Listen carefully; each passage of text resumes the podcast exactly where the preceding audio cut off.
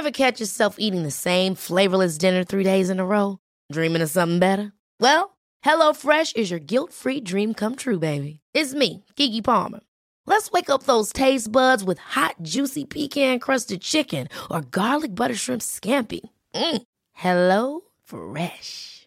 Stop dreaming of all the delicious possibilities and dig in at HelloFresh.com. Let's get this dinner party started. Many of us have those stubborn pounds that seem impossible to lose, no matter how good we eat or how hard we work out. My solution is PlushCare. PlushCare is a leading telehealth provider with doctors who are there for you day and night to partner with you in your weight loss journey. They can prescribe FDA-approved weight loss medications like Wegovy and Zepbound for those who qualify. Plus, they accept most insurance plans. To get started, visit plushcare.com slash weight loss. That's plushcare.com slash weight loss. There's never been a faster or easier way to start your weight loss journey than with PlushCare. PlushCare accepts most insurance plans and gives you online access to board-certified physicians who can prescribe FDA-approved weight loss medications like Wegovy and Zepbound for those who qualify.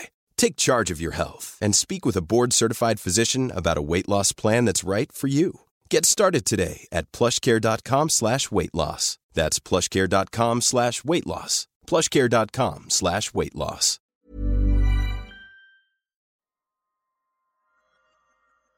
Welcome to the Market Watch podcast by Amplify Live, where you can access the latest market insights with me, Anthony Chung, the head of market analysis, and joined by our head of trading, Piers Curran, getting you up to speed on what mattered in markets this week. Okay, very good morning. It's Friday, the 14th of May, and welcome to episode 16 of the Market Watch podcast. And as ever, I'm joined by Head of Trading, Piers. How's it going, Piers? Good morning. Good morning. Very good. Looking forward to, to the chat.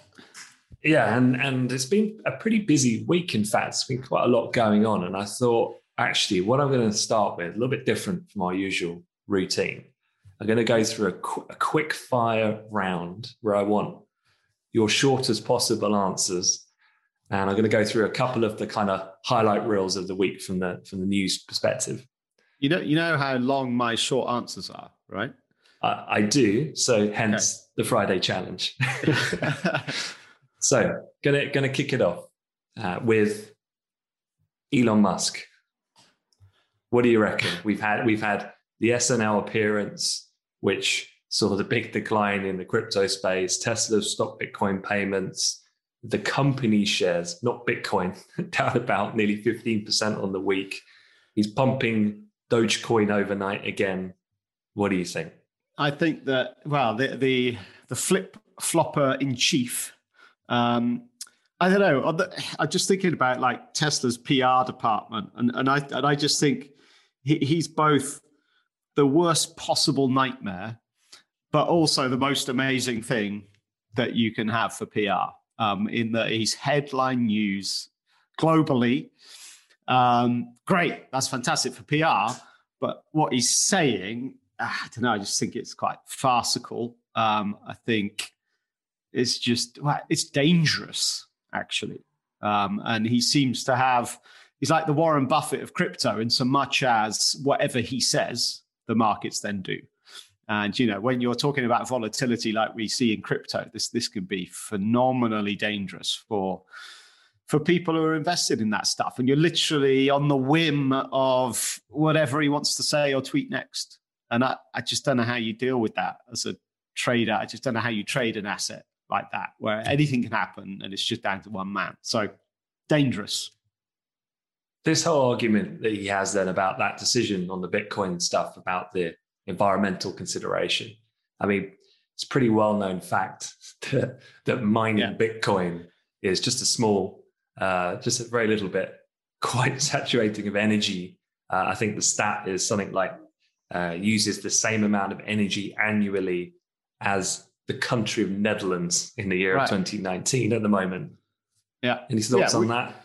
Well, we were talking about this, weren't we? I, I, don't know what podcast it was, but I actually used the stat that it was the same as Bangladesh, but I assume Bangladesh uses the same amount of energy as the, the Netherlands. But we were saying at the time when Tesla announced they're buying Bitcoin, we were saying this is ridiculous. And Um, and and yes, and, and they, that it was a, again a, a distraction stunt um, to anything to uh, draw attention away from the fact that Tesla can't produce electric vehicles profitably. Well, it's going to be interesting to see where he goes because the one thing that's always true with markets is that markets become to expect.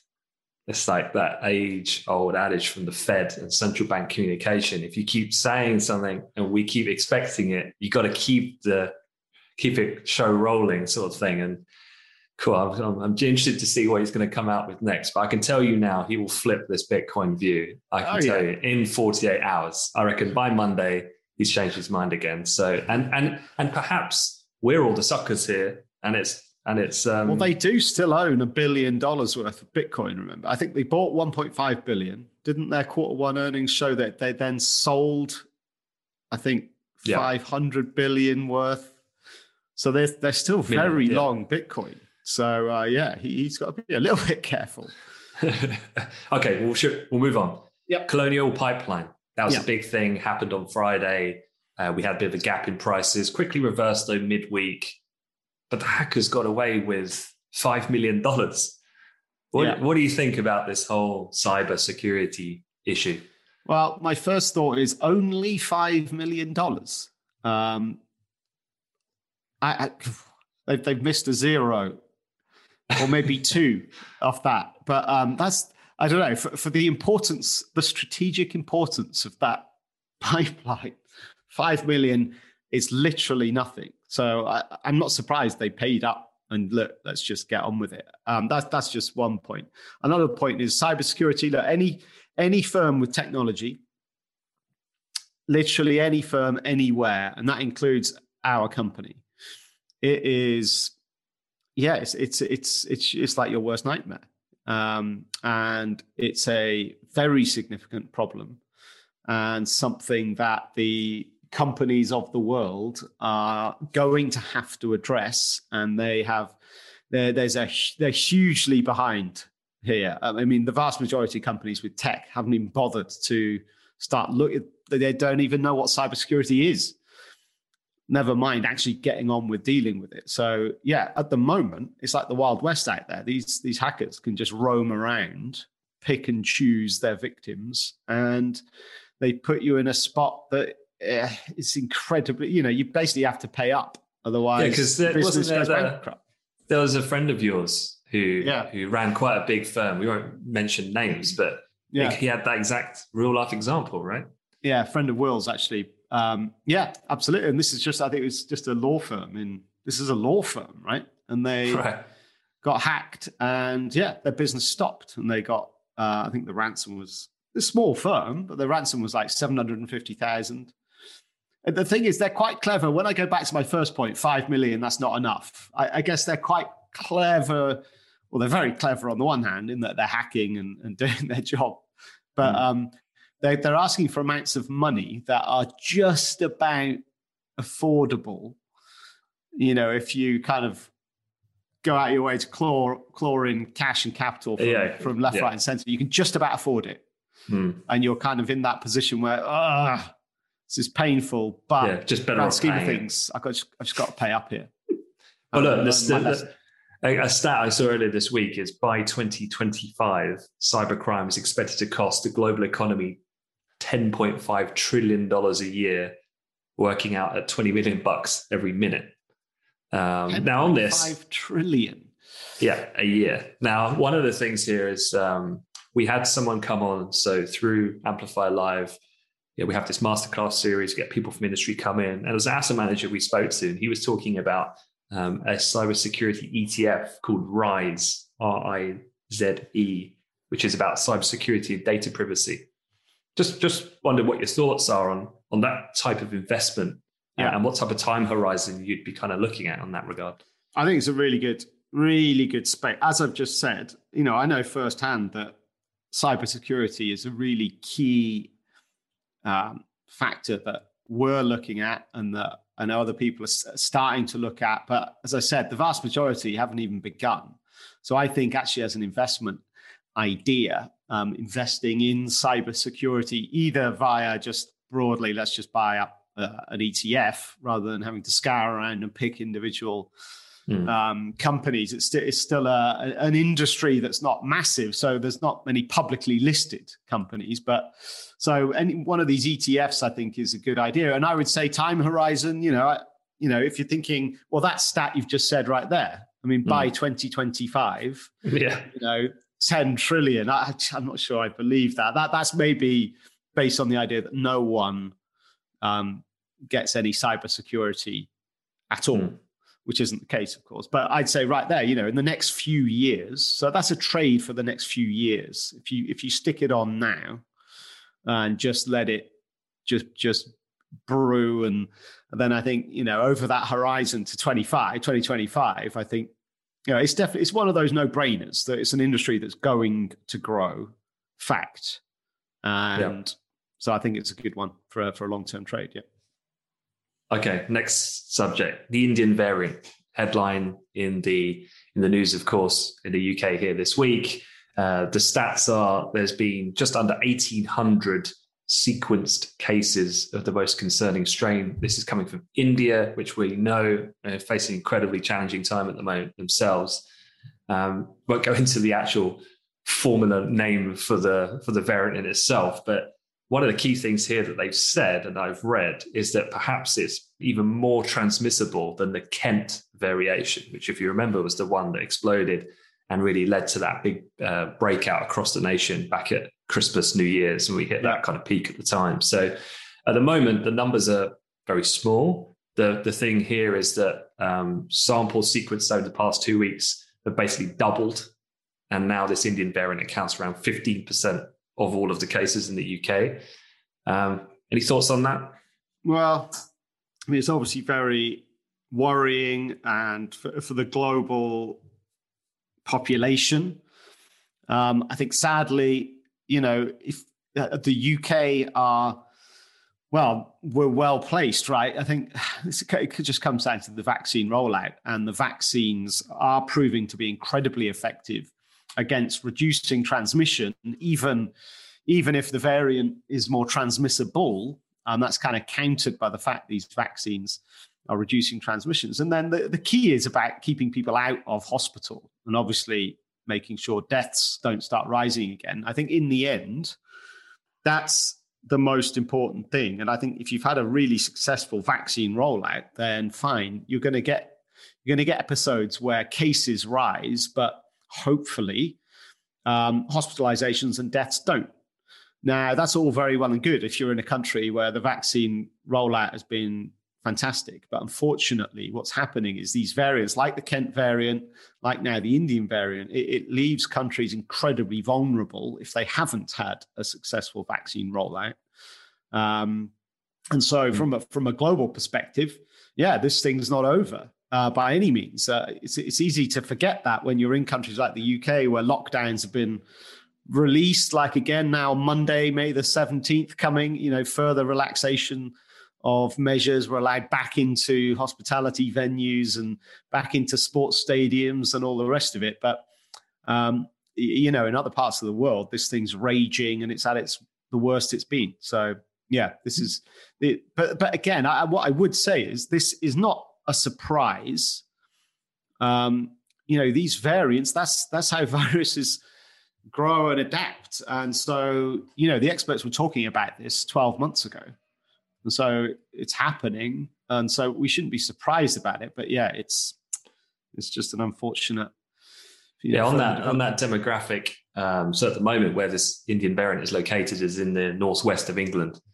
And actually, when you start looking at it by age category, it's the five to 24 year olds, which is seeing the most aggressive outbreak, followed by 25 to 39, 40 yeah. to 59. The 60 plus is pretty much flat. Well, in some ways, that's really reassuring in that those young guys, there's a super, super low chance of any kind of hospitalization or death because of their age. And it just proves the vaccines work. Yeah. Well, so, more, I, I guess we'll get further updates next week and we'll have greater data that's going to allow these guys to draw greater analysis, I guess, about the trajectory of it. We, we at the moment, as far as markets concerned, there isn't an impact on this. But final thing then, for the quick fire round. Go on. The, the or the, the not so quick fire yeah, round. the quick slow fire round. Anyone who was listening to episode, I think it was episode one that we did, might be mm-hmm. episode one, episode two. Okay. But in the news, obviously in the UK, can't get away from the fact that Boris Johnson and uh, spending, was it 200K he spent refurbishing his flat? Uh, so expenses. Let's say this is Boris Johnson, you know. Draghi yesterday. Oh yeah. He's wa- he's waived his $140,000 salary completely. He said, "Do not pay me. I will serve as the Italian premier fully unpaid." Hmm. I didn't. I didn't read that. Okay. He's, he's just gone up for even further up your pedestal I, now, hasn't he? I, am not sure he can rise further in my estimations, but I, I, think he just has. Um, that's uh, did, did, that reminds. Didn't Trump? Did Trump? Uh, did he waive his salary? I can't remember now. Have I made that up? No, probably not. Yeah, He's not Draghi, so no, he didn't. Draghi is an absolute legend, and uh, another kind of measure of that fact right there. Gotta love All right. that man. Super Mario. so going back to the main focal point of the week, no doubt has been this kind of this battle going on, it seems, amongst market participants and playing out definitely much more in the equity market. And I think that's an important component here to discuss as well, amongst other things, is that it's the equity market that seemingly is sensitive to this. Is inflation transitory, like temporary of nature, or is it something more long lasting? And it's the equity market that struggled to, to weigh that up.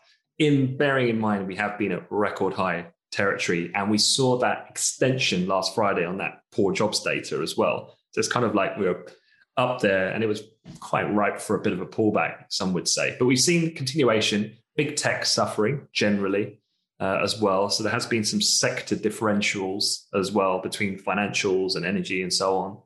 Um, just wanted to get your take really on this whole update on the transitory argument. Yeah, I mean, we'll talk about it, but I, I definitely still think it's transitory. Um, with regards to, so we'll come back and dig into that. But in, in terms of stocks, you know, hi- historically, uh, certain sectors are more vulnerable to inflation than others. Uh, some sectors are actually inflation's perfect and, and, really plays into their sort of business model. So for tech, inflation's bad, and inflation's bad um, on the one hand for the giant tech. So when you're looking at the S and P's and the Nasdaqs of this world, right, where you yeah absolutely you've seen um, some pretty sharp downside um, this week, although albeit rebounding um, yesterday. Um, inflation's bad because they carry such massive uh, cash piles. So Apple at the top of that list, Apple have sat on about 100 and well, let's just round it, 200 billion dollars in cash, right? So the, the value of that money is obviously part of the valuation of that business, okay? But what is the value of that money? And so we talk about future value, okay? And the the future value of money is eroded if inflation's rising. So the, the faster inflation rises, the the less value one dollar has. Okay. And so basically we're revising down these the value of these future cash flows. Um, or indeed the value of these future ca- or the value of these cash mountains. And this is one key reason why the tech sector has been hit. Now there are other companies that it's the opposite, actually. In inflationary environments, you tend to see energy companies do well. You tend to see financials doing well. Um, you know, inflation for financials, inflation helps to what I won't get into the detail too much, but it helps to steepen the yield curve, which means that the differential uh, between the short end yields and long end yields increases. And then this helps to, to basically increase the bank's profit margin on their loan book. Uh, so yeah, you know, for some companies, inflation's good. For most, it, it's not. Though I would say, I mean, look, for most companies, if you think more uh, on more tangibles, if you're a manufacturer, well, then you know, inflation means that the stuff your your your components that you're buying from your suppliers, the prices of those components are going up. So it's making it more expensive for you to build your product. So of course that's that's hitting bottom line um, profitability. So what do you do? Well, okay, let's counter that. We're going to have to increase the price at which we're selling these products. Um, and really, that's what obviously then leads through to inflation. Uh, but there's many different measures of inflation, and it depends on which ones you're looking at as to whether you're freaking out about an inflation spike or whether actually you're a little bit more calm. Yeah, you, you talked about it there for like what we often hear referred to as factory gate prices. And earlier this week, you had Chinese um, factory gate prices rose to a three year high of 6.8% last month, year over year. Again, it's those types of numbers. Again, it kind of makes people a bit sensitive. But going back to the CPI report out of the US, uh, used car prices mm. actually contributes to a large portion of this. I just wanted to get into the rationale why the central bank and yourself see this as transitory on some of the underlying effects that saw this number come in. I mean, it came in at a pretty spectacular figure, way above the top end of even the most highest estimate on the street. Yeah. But as you said, economies reopening, soaring commodity prices, these supply constraints, but under the under the bonnet, so to speak, used cars uh, prices Things like used car prices, airfares. This was an April reading, which which Easter sat at the beginning of the month as well. Base effects, generally, energy was the biggest um, contributor to it. Yeah. What, what I mean. So. Any... Yeah, I mean, with with the car, I think the cars and trucks. I think this is a really good example as to why it's transitory. They're right in this kind of moment where supply and demand functions are both very sharp positives for that end unit price. So on the supply side, there's kind of two factors that are having an impact.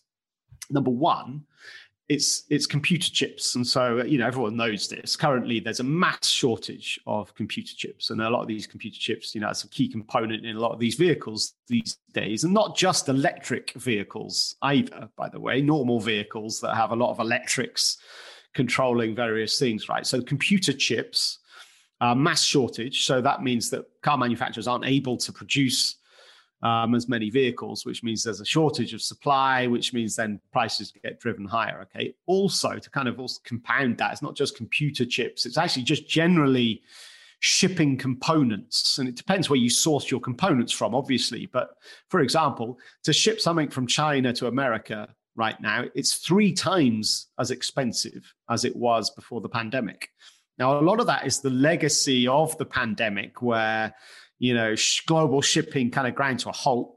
And what happened was we had, and we talked about this in previous podcasts, we had empty ship containers being left in random places around the world, and, and i.e., they're not in China, where they need to be filled up with stuff and then shipped to America, for example. And so what's happened is in the shipping industry, prices have gone through the roof. So, of course, who pays for this? Well, obviously, it's the businesses that are.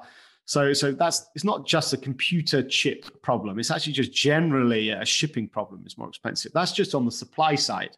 Now, what we saw um, in the summer of last year, we actually saw all of these kind of supply side issues um, reduce as we came out of lockdowns in the summer of last year. So there is previous here.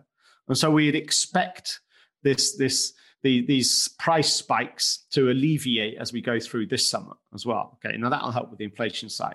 Just on the demand side, well, you know, this is where you know people we're just coming out of lockdown, right? So people want to get out and see their relatives, but there's still a lot of people that are nervous about flying or using public transport, for example.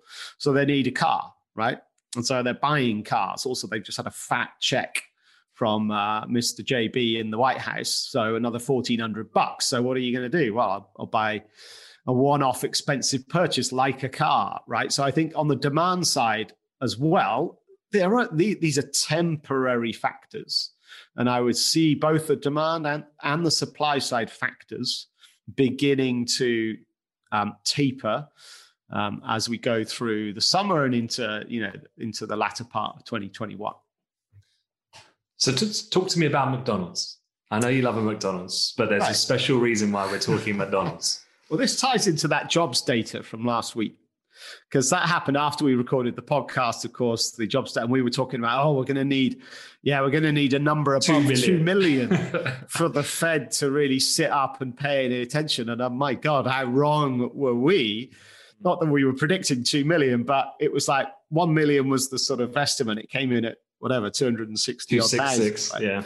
Um, so what that that was a real shocking surprise. I was like, wow, okay, that I was not expecting that. And the, and the question is why? And this ties into inflation. Um, because what's happening is companies are finding it really hard to hire people. And actually, right now, at the moment, the job openings, so that's the number of positions that are being advertised, is at a record ever high. Yet you've got millions of people unemployed because of the pandemic. So this is a, doesn't quite marry together here. Hang on, you've got loads of people unemployed, and there are job openings at a record high. Why, why aren't they getting jobs? And and why was that payrolls figure so low?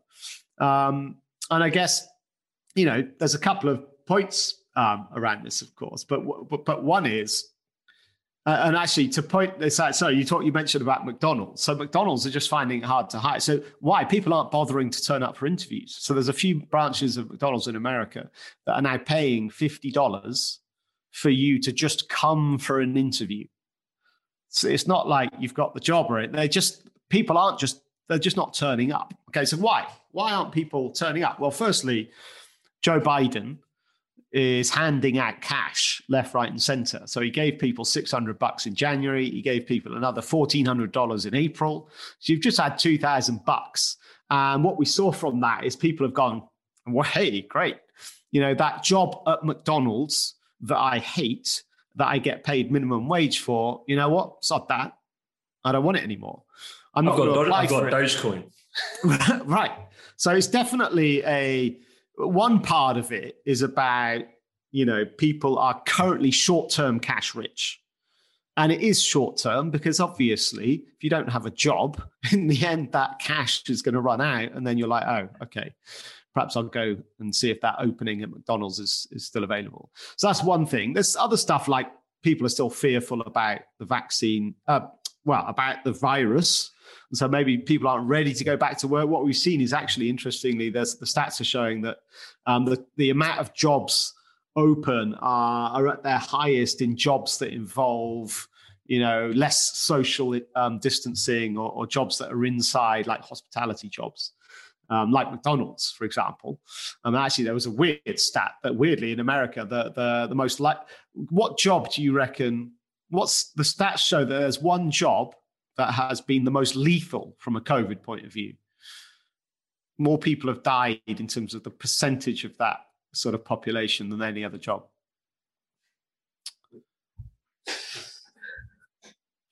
trying to think of what on public transport you'd do where you're just seeing an interchange of people constantly. Well, yeah. Well, I'm going to tell you a chef, apparently, which is maybe one reason why McDonald's finding it hard to hire, right? Um, but actually, what we're seeing in like other industries that's like outdoors, let's say construction, well, actually, job openings are lower now than they were before the pandemic all right, there's a housing boom. We talked about that last week as well in terms of house builders. But, you know, so the, anyway, the point is that this does feed into inflation because Delta Airlines cancelled 100 flights in April. Why? Because they were short staffed. So actually, that means there's just less flight availability, which means demand and supply equation changes and the prices of flights go up.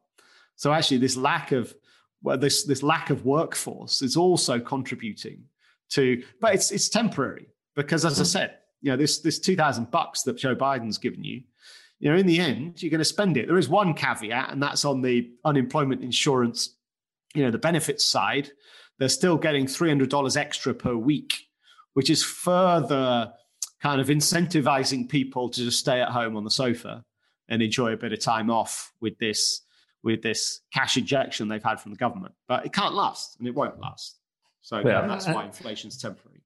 Uh, and, and just a few points on on timing. You mentioned there about what happened with the kind of reopening that we did see last summer, and as we head into the months ahead.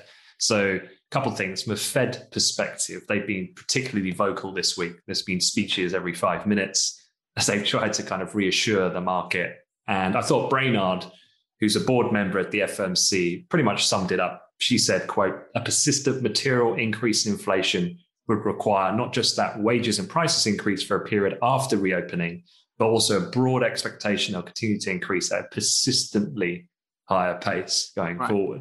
So that's that timeline of getting over the hump, so to speak. But then, interestingly, Bostic said, and now we start getting into because um, we know that there's no definitive kind of timeline of what exactly does the Fed see. They're not going to come out and pin their flag in the sand and say, okay, yeah, three months time, six months time. But Bostic, who's the Federal Reserve Atlanta president, said he expects bouts of volatility around inflation through September. The White House economic aides have classified transitory inflation as potentially lasting till the end of the year. Um, and then an interesting comment out of Deutsche Bank, uh, their research team, they said in general, the Fed won't be able to get a sense of the new normal, which is what they need to see to make these decisions, obviously, until at least the fall of this year because of the need to assess school reopenings. And then to add it all up, in summary, they said it will be at least six months for the Fed to get a sense of whether inflation pressures are transitory and more likely 12 months to draw a firm conclusion. I mean, that pretty much I, I, I, agree with that, as, and, yeah. and doesn't just put this to bed. And and interestingly, as we said, going back to the asset class mix, it seems like yes, rates markets, money markets are brought forward in the first rate hike into now. I think it's DEC 2022 is priced in at 100 percent, but yeah. the rates market's relatively calm. Yeah, it's the equity markets having a wobble, but isn't that because of other reasons? Beyond yeah, this? that's right. Yeah, exactly. And yeah, you're right. In the rates market, you know, all, all, like 10 years, five years, two years, you name it, whatever duration, they're all trading below the levels that we were seeing back in March, for example. That's that's yield. So yields are all lower. All right, they've ticked higher a little bit over the last couple of weeks, but they're still below those those highs when we were kind of panicking about inflation earlier in the year. But yeah, look, it's going to be difficult to predict how long is transitory. Um, one thing like oil's a good one. Just oil's a bad one when we're talking about inflation because the Fed aren't interested in oil and energy costs. So they look at more core inflation, and indeed they tend to look at something called PCE um, rather than even CPI. Um, but just just the point about inflation, for it to continue to rise rapidly, you need prices to continue to rise rapidly. So when you took, think about oil, right? At the moment, oil is trading at 63 bucks. Okay. Um, this time last year, oil was trading like down at 20 odd. Okay. Well, let's just make, let's just super round these up. Let's say it was $30 a year ago and it's now 60. So it's doubled. All right. For inflation rates just to stay at the same rate as they are now. So that's not inflation continuing to go up. That's inflation to stay at the same rate. Oil would need to be at $120 in 12 months' time. That's just a that's just for inflation to tread water at this high level. Okay. Inflation to carry on going up, like it, it, oil would need to be 150, 200, right? You see, so in the end, the very the very longest transitory is going to be is till April 2022, because then we're going to hit this this cliff where prices have just jumped in 2021, and prices are going to have to jump equally again in 2022 to maintain that inflation rise, and that that's not going to happen. Yeah, and I was just looking, I was just bringing up of the CPI number we had on Wednesday, the biggest increase we recorded in gasoline. And that gasoline alone was 49.6% of the CPI figure. 50%. Right. Yeah. There you go. That's why the Fed don't look at it. That's why just everyone calm down. It's all going to be fine. The Fed aren't going to hike in 2021. They're not going to hike till the very earliest, the end of 2022. I, I I definitely believe that. Okay, on that call, we'll leave it at that, and uh, wish you Piers a good weekend, and, and everyone listening, take care, and yeah, we'll see you next week for the next episode. Thanks, Piers. Thanks a lot. See you guys.